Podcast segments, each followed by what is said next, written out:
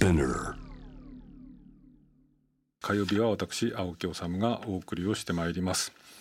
えー、先々週になるんですね6月16日北朝鮮のこれどうもキム・ヨジョン朝鮮労働党第一副部長の指揮によってと言われてるんですけれどもまあこれ北朝鮮側はそう言ってるんですが、えーえー、北朝鮮側のケソンという町にある南北共同連絡事務所が爆破されました。まあちょっとこれ多くの方がこう信じがたいこの映像に驚いたと思いますし僕もまあ例外ではないんですけれどもまあ、コロナの問題で、えー、ここしばらくそのメディア報道がですね朝鮮半島からちょっと離れてたってこともあるんですけれどもこの融和的なこう状況から一転してどうも北朝鮮が過激な行動を取り始めたようにも見えるんですね。それから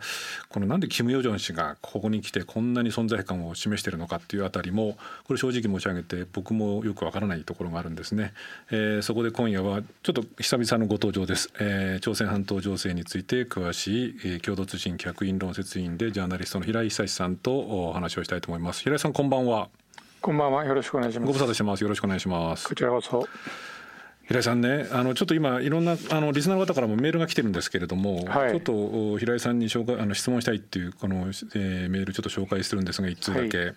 ラジオネームリアルさんですけれども平井さんに質問ですと。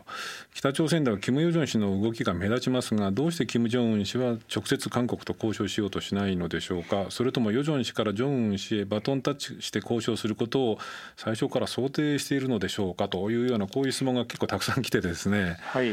えー、なぜこのあの爆破もちょっと衝撃的だったんですけどもなぜここに来てなんかこういろんな北朝鮮が動きをあのこういろんなことを動いているのかというあたり、まあ、基本的なところから教えてもらいたいんですが、はい、平井さんあの南北共同連絡事務所の爆破っていうのをどう捉えました？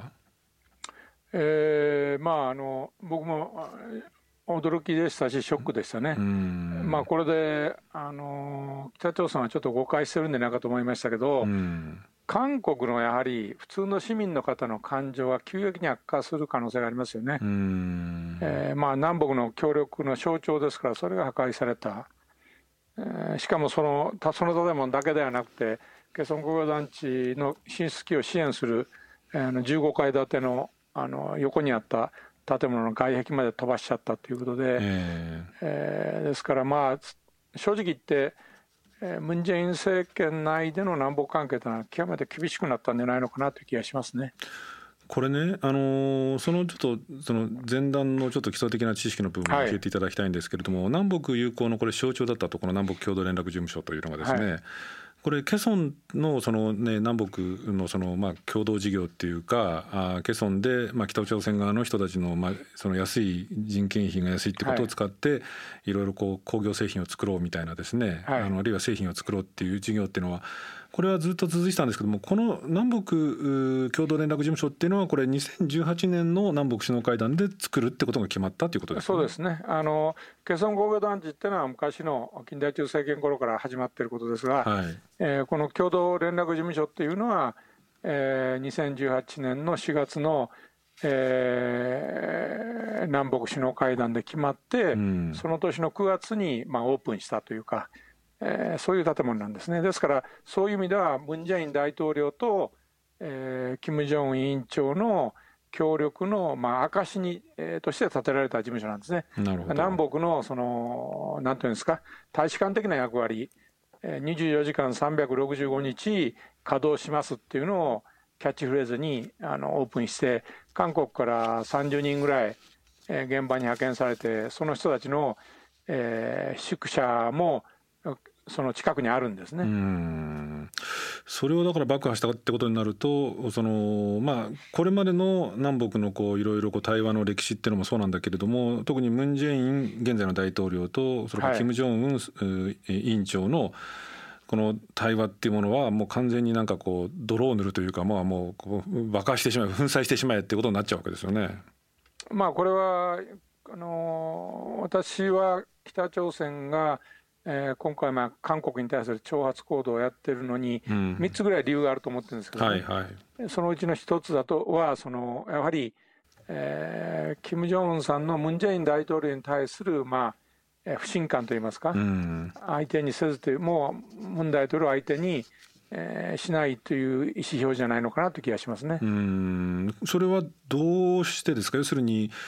そのムン・ジェインさんといろいろ約束してもこう経済協力も進まないし米朝もムン・ジェインさんのいろいろアドバイスに従ってやってみたけど結局何も成果出ないじゃないかっていう苛立ち。そうですね、まあ、もう少し言えば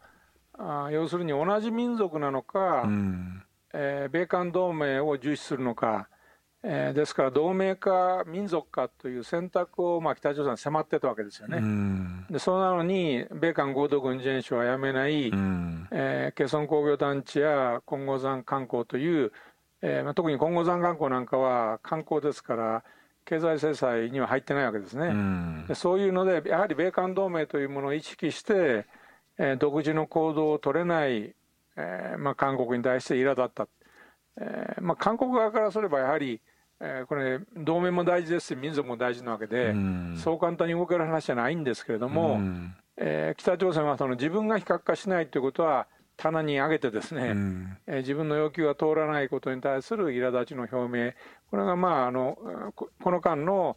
えー、韓国に対する挑発の一つの理由ではあると思いますね。それと、うん、米まあ、韓国に憧れたのは仲介だったわけですよね、はい、米朝の。はい、で現在はあのトランプ大統領との親書の交換も自分たちだけのルートができましたから、うん、だからその、えー、韓国を通じてアメリカとあの交渉するというやり方がもう必要なくなったと、えー、ムン大統領のに、まあ、お願いをしなくてもアメリカと直接対話ができるんだという、まあ、そういう意思表示あなたは米朝問題に介入してくるなというメッセージでもあると思いますね。まあ、不信と不要っていうかもういいやということですよね。はい、でもこれ北朝鮮側からしてみるとね、えー、その非核化って言うんだけど、まあ、ある意味北朝鮮にとってみるともうあのその虎の子っていうかもう唯一のこう交渉材料である核っていうのがあって、はい、それを非核あの非核化を先にやらなかったら経済支援もしないとかですね経済制の制裁解除もしないとかっていうのも腹が立つし、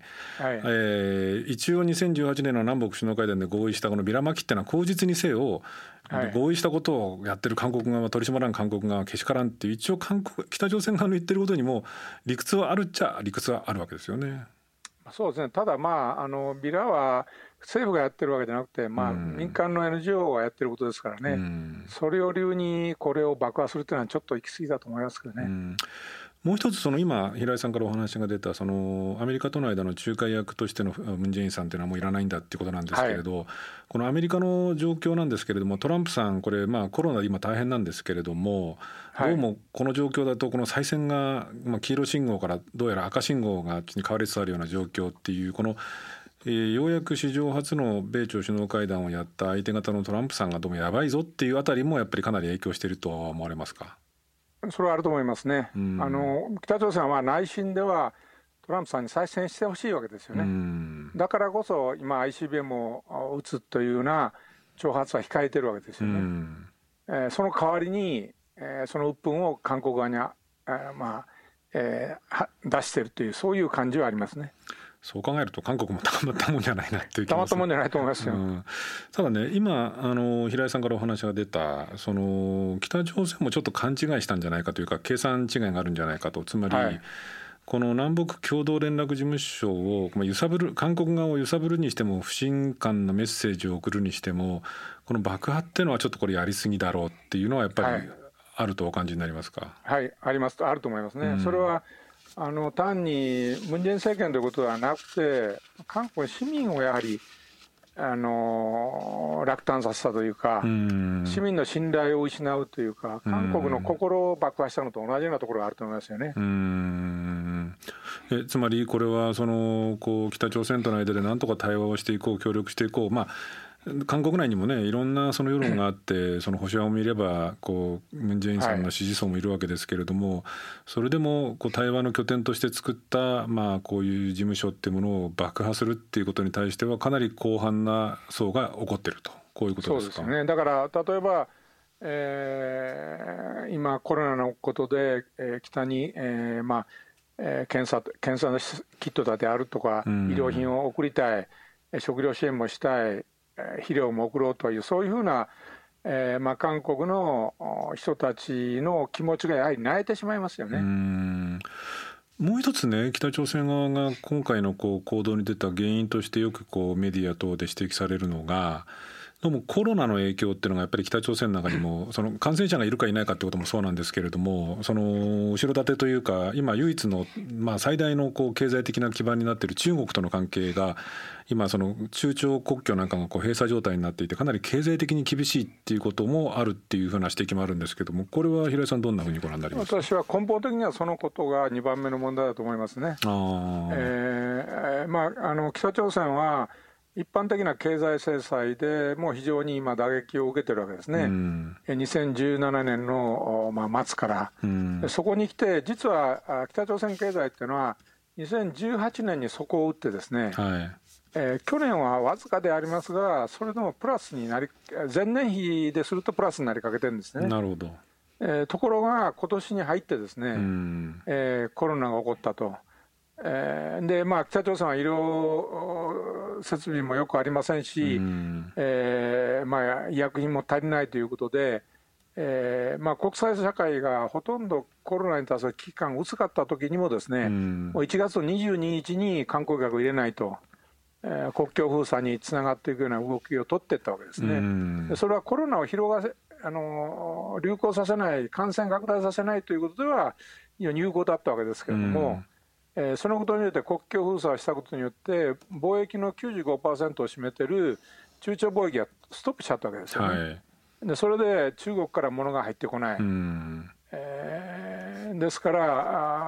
あ、あのそのことによる経済打撃というものが二重に加わってですね、今、北朝鮮の経済っていうのは非常に苦しい状況だと思いますね。まあ、一部では平壌の配給にも支障が出てるんじゃないのかなという情報も出てます。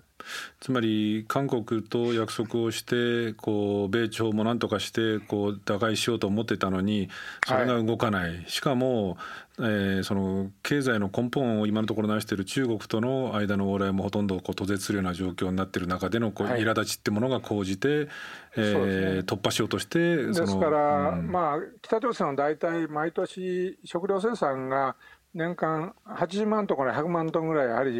需要に足りないんですよね。でそれのほとんどは中国からの買い付けであるとか中国の支援であるとかそういうもので賄ってきたんですけれども、えー、それが入ってこなくなっていると。えー、それで肥料なんか入ってこないですから例えば今年の秋の収穫が期待してたものができるのかどうかということもあの不透明になってきていると、えー、そういう非常に深刻な状況、そしてだからそういう不満が、いくら北朝鮮が独裁の国であって、あのー、そういう、まあえー、不満住民の不満が出にくい社会であるにしろ、やはりその食料事情が逼迫する、えー、必要な生活物資が入ってこないということになると、国民の不満はやはり蓄積されてきますから、そういう意味では、えーまあ、今まで友好関係やってたった韓国を敵もう敵なんだと、うん、あいうことを今、作り上げることで、国内の緊張を高めて、まあ、不満を封じ込めるっていう、そういう要素はあったと思いますね。でこれもう一つのおそらく論点でこう多くのリスナーの方がこうちょっと興味持ってるっていうか関心を持ってると思うんですけど、はい、あのこのキム・ヨジョン氏っていうのがここに来てちょっと出てきた理由なんですけどこのキム・ヨジョンさんっていう人の存在はねもちろんこう多くの方が、ね、知ってると思うんですけれど、はい、ここに来て特にこの南北の問題でこう前面に出てきたというかですねむしろ、はい、キム・ジョンウンさんが体調悪くってこれキム・ヨジョンさんがなんかこうもう仕切ってんじゃないのみたいにな感じに思ってる人もいると思うんですけれども、この動きを平井さんどんなふうに捉えてます？まずあの、まあ、確かに、えー、キム・ジョンウンさんは、まあ、この間出方が少なくなってるんですね、えー、そのことは事実ですけれども、えー、そして、まあ、あの1メーターおそらく170センチぐらいに130キロぐらいの体重ですから、あの例えば糖尿病であるとか高血圧であるとか、そういう疾患を持っているのはおそらく間違いなくて、健康は十分じゃないとは思うんですけど、また30代半ばですからね、えー、その生死に関わるような病気にあるとはちょっと私は思えないんですね。えー、それでもう一つはそのコロ、えー、の新型コロナウイルスの影響ですよね、えー、相当警戒してると思います。なるほど。えー、そのむやみに出歩かないたくさんの人が出るところに行かない、ところが建前では、えー、患者がいないと言ってるわけですから、ね。えー、変にこう、えー、マスクをつけて出たり、あのー、社会的ディスタンスをきっちり取ったようなところに出てきたりするのはいるということを証明するようなことになってますから、そう、ねうんえー、そういう矛盾も抱えてるんだと思うんですね。それとあのキム・ヨジョンさんの 権力を強くしていることは間違いないと思いますね。はいで実はそのキム・ヨジョンさんは3月にも談話を2つ発表してるんですけど、うん、その時はあの国内では報道されなかったんですよね。北朝鮮国内ではってことですね。そうですね、はいはい、あの朝鮮中央通信という対外向けの通信社の記事でだけ、えーまあえー、韓国の青瓦台を非難する談話ともう一つはトランプさんの親書を受け取ったっていう談話、うん、その2つが出たんですこれは国内で全く報道されなかったんですね。なるほどところが今回は 労働新聞に報道して、なおかつ彼女の談話を支持する集会が開かれたりしてて、うん、まあ、ですからこれは間違いなく、えー、キム・ヨジョンさんというその政治的立場を強化する動きが出てることは事実です。ただですね、うん、私は後継者とは全く思わないですね。それはなぜかというと、簡単なことですよ、北朝鮮でもし後継者になる人がですね、うん、えー、なるとなその人がもし将来の最高指導者になったらですね、この人を偶像化させなきゃいけない、この人はいかに立派な人であるかということを、うん、えー、確立していかなきゃいけないわけですね。はい、ところが今回のようなですね、えー、人間のクズであるとかですね、うん、低能ななんとかとかってものすごい、えーえー、レベルの低い言葉をいっぱい作ったあそういう談話をですよ、えー、彼女の名前で発表してるんですね。なるほどそんなあのなんていうんですか北朝鮮における最高指導者ってのは 聖なるものでありますから、うんうん、そんな罵詈雑言を吐くような人が最高指導者ということはちょっと考えにくいわけですよ。それとまだ30代中盤のえ最高指導者がいるのにもう一つのもうすでに後継者がこの人になるんだっていうことをすれば権力が二分化することは目に見えてるわけですね。これは北朝鮮の唯一的領土体系というその独裁体系を揺るがすことになるわけですね。なるほどでその前例であった、まあ、金日成さんの時には金正日さんがある程度力を持った二元体制になったわけですけども、そういう動きが始まったのも1974年でもうすでに、えー、キム・イルソン主席は62歳になってたわけですよ。はい、でそういう時とは違うそれとえー、キム・ジョンイルさんが後継者になった時キム・ジョンウンさんが後継者になった時っていうのは単に後継者になったというだけではなくて後継者になったということに伴う社会運動が起こってるんですね。なるほどね、えー、でその例えば、えー、キム・ジョンイルさんの時は三大革命勝訴運動であるとか、えー、そういう社会運動が起こって例えばキム・ジョンウンさんの時だってえー、青年大将という、まあ、故障が出たりパルコルムという、まあ、彼を称える歌が歌われたりという一つのムーブメントが起こってるわけですね、はい、ところが今度はそういうのは全くないわけですよ。なるほど。そういうことをいろいろ考えると、えー、私はキム・ヨジョンさんという人はキム・ジョンウンさんのアバターだと言ってるんですよ、ね、アバター、うん、分身ですね。なるほど、うん、で、えー、キム・ジョンウンさんはあムン・ジェイン大統領に激しいことを言いたいんだけど先ほど申しましたように北朝鮮の最高組織はそんな汚いことは使えないわけです。その分身の役割を彼女がやってると。私は一心同体であって、えー、あのトップが言えないことを彼女があ、まあ、言って、えー、その非常にあお兄さんと妹が一つの役割一つとなって役割分担をしているというのは現在の状況じゃないのかなという気がしますけどね。これがだけど逆に言うと難しいなと思うのは例えばねそのキム・ジョンナムさんっていう、まあ、あのちょっと母お母さんが違うんですけれどもはい、その2人の兄弟が、まあ、こうどうもこれ殺されたんじゃないかというふうに言われていて。はいまあ、要するにその革命の血統を継ぐそのなんていうのかなこう親族であるからこそ逆にこう権力闘争になったらまずいっていうことでこう消しちゃうようなところも、まあ、ある種こう非常な独裁政権っていう中ではあるわけですよね。はいそういう中でこういうそのキム・ジョンウンさんの分身としてのヨジョンさんが存在するっていうことはある意味でそういうそのいろいろ使い分けもできるんだろうけどもある意味で危険性もあったりとかじゃあなんでキム・ジョンウンさんはキム・ヨジョンさんのような人を必要とするんだろうっていうあたりこれはどんなふうに見たらいいんでしょうかね。一つはですね、まあ、同じ白との血統だと言ってもお母さんが同じ、やっぱり、えー、両親が同じ兄弟っていうのは、キム・ヨジョンさんとキム・ジョンチョルさんしかいないわけですね。そうですね。えー、それで、ですから逆に、キム・ジョンナムさんは自分のライバルになりかねないから、えー、暗殺したんじゃないのかと言われてるわけですね。で、もし今度の役割を兄さんのキム・ジョンチョルさんがやったらそ今おっしゃったようなことが起こりうるかもしれない。なるほどしかし、北朝鮮社会においては、また女性が最高指導者になるっていうのは、相当抵抗があると思いますよね。でそういう意味では、えー、両親が同じであり、えーまあ、例えば留学なんかも一緒に行ってる、うそういう意味で、最も信頼できる側近として、彼女の地位を少し、えー、上げたい。と、それともう一つはですね、最近の北朝鮮を見てて、僕は非常に不思議に思うのは、ですね、人事異動がものすごく多いんですよ。もう非常に短期間の間に幹部をあの取り替えてるんですね。なるほど。そうすることによって、人材がすごく消耗されてるという感じを受けます。でそれはなぜかというと、例えば今、えーまあ、ステータスの上ではナンバー2にあると言われているチェ・リョンヘさん。チェ・リョンヘさんという人は、お父さんもパルチザンの人で、非常に名門の家の生まれであり、いろんな、まあ、職責を持った有力者なんですけど、はい、彼が本当にナンバー2になっていくとなったら、えー、金正恩さんとしても実権を彼に奪われかねないわけですよね。だけども、そういうことを考えれば、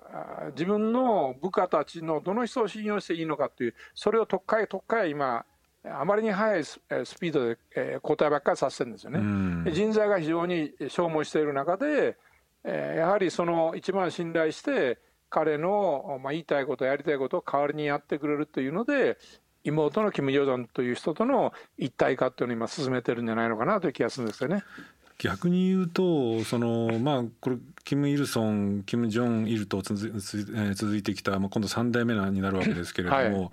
お父さんやおじいさんに比べてその個人的なこうカリスマ性というか、まあ、若いってこともあるんでしょうけれども、はい、そのこう統治能力っていうかこうなんていうかな力っていうものがやっぱりこうまだそれほどなくてやっぱり妹血のつながったしかし自分の血をに影響を与えないだろう妹っていうものにこう頼るというか信頼できないしかできないっていうことを考えるとやっぱりじゃあちょっとこう統治能力っていうものに関してはまだまだその不十分な面があるっていうふうに捉えるべきまあそれは一つ同情できる面はあるんですよね。お父さんの場合は、えー、74年に後継者の決定を受けるんですけど本当に世の中に出てきたのは1980年なんですよね。はい、そのですからその、えー、非公開で10年以上の間そういう準備をしてるわけですね。で彼の場合はまあ内定したのがが2009年ぐらいと言われてて、はい、えー、それで、えー、もう11年の末にはお父さんが亡くなって急になってる、それも20代後半で最高指導者になったから自分の同世代がいないわけですよね。なるほど。で、えー、父親のキム・ジョンイルさんの場合は先ほど言いましたけど後継者になると三大革命運動っていうのを起こして、うん、若い自分の若い自分の同世代の中の人たちが一つのグループを形成していろんな運動をやっていくことの中において、まあ、同世代のある、えー、中間世代というかお父さんとの間の中間世代の間の自分の親衛部隊を作ってやってきたわけですけども、あまりにも若く最高指導者になったために、えー、キム・ジョンウンさんの同世代の、まあ、幹部たちというのの層が非常にまだ薄いわけですよ、なるほど。そういう、まあ、あの問題があるからこそ、えー、例えば30代のやっぱり幹部なんていないわけですよね。ですから妹さんを使うっていうことを今やってるんじゃないのかなという気がしますね。でですね、その今後なんですけれども、はい、まあ、なかなかこう見通せない難しいところもあると思うんですが、そのまず先ほど冒頭のところで平井さんが、さすがに今回のその南北連絡共同連絡事務所の爆破については、その北朝鮮側の計算違いもあり、韓国では相当広範囲にムン・ジェインさんを支持している層の市民も含めて、かなり傷つけたんじゃないかとい。うことをお話がありましたけれども、はい、まず北朝鮮側が今後どう出ていくか、それから韓国はこうどう対応していくのかっていうあたり、平井さん、ちょっとこう分析をしてもらってもよろしいですか？はい。まあ、あの今回、その役割分担と言いましたけれども、えー、ヨジョンさんの指導によって、軍がまあ、4つのオプションの、まあ、軍事行動を取ると言ってたわけですよね、ケソン工業団地とか、金剛山地域にまあ軍を出していくとか、はい、南北の合意でやめた非武装地帯近くにある、まあえー、GP と言われている監視施設をあ撤去するとかですね、うんうん、それを元に戻すとかね、それを お兄さんが一応ストップかけたわけですね、保留するということで、うん、えー、これはまああの実利から考えたらそうなんですね。えー、例えばその拡声器をつけて宣伝をやりだしたり、本当にそのビラの往来があったりすると南の方はムン・ジェインさんのビラが飛んできたってそんなにあの被害が大きいわけじゃないですけど、ね、北朝鮮側はその最高尊厳に対する、えー、を冒涜するようなビザが飛んでくるとやっぱり困るわけですよね。実利を考えるとこの辺でストップしないと自分たちの方が元の対立関係に入っていくと自分たちが実害を被るという状況は一つあるわけですね。えー、でそれであの韓国の側もしかしなぜこんなにひどいことをやったのかというのはある意味で ムン・ジェイン政権だからできたわけですよね。これはその保守政権であればですね反撃してくるとか、もっとひどいリアクションが起こってくるでしょう。だからある意味で、えー、左派の政権であるから安心して挑発したみたいなところがあったと思うんですね。で残念ながらそのえー、韓国のムン・ジェイン政権はあの選挙には勝ちましたけれども、このことによって、まあ、少しずつ支持率が低下していると、はい。えー、だけども、根本的に南北関係を対話と交渉でやっていくんだという、この根本姿勢は、なかなか変えることは不可能だと思いますよ。ただし、積極的に北朝鮮を助けてあげようと、えー、そういうふうにはちょっと行きにくい、うそういう中途半端な韓国の政策というのも非常に、えー、ムン・ジェイン政権が残りの2年の任期の間に取れる幅が狭くなっちゃったという気がしますね。反対にいくとは思いません。もう一遍対立に、えーえー、向かうんだと、あ戦争も辞せずっていうような、そういうふうな強硬な姿勢を ムン・ジェイン政権が取るとは思いませんけれども、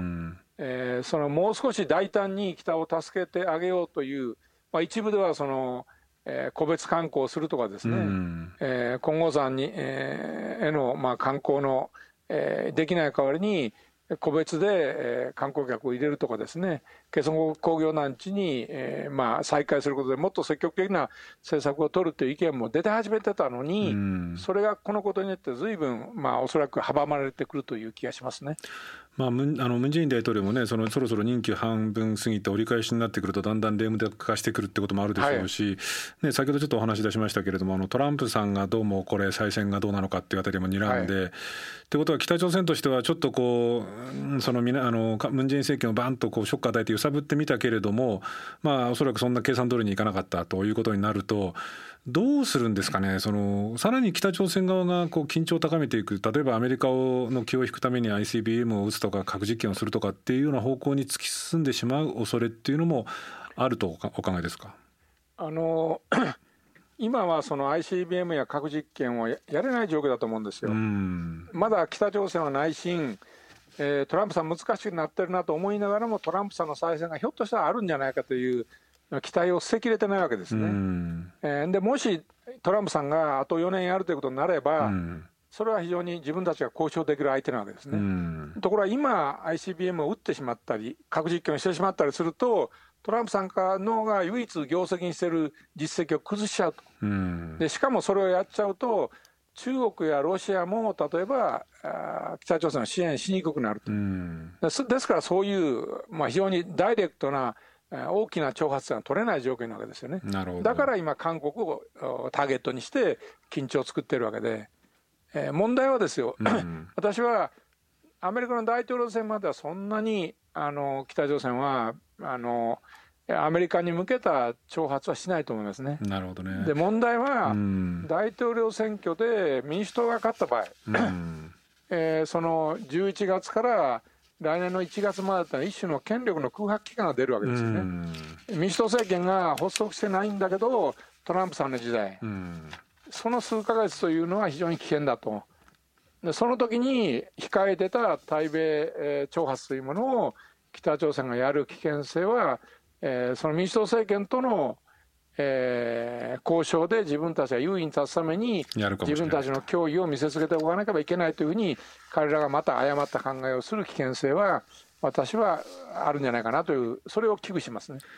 わかりました。あのこれもう時間ないんで最後に一言だけで手短にお願いしたいんですけど、はい、日本に日本に対してね何かこう、カードを切ってきたりとかこう何かこう風を送ってくるっていう可能性はあるとお考えですか？ないと思います。そうですか。はい、あのそれは今の安倍政権を相手にせずというのは一貫してると思いますね。なるほどね。ですからアメリカの政権が変わるって日本の政権が変われば別でしょうけど、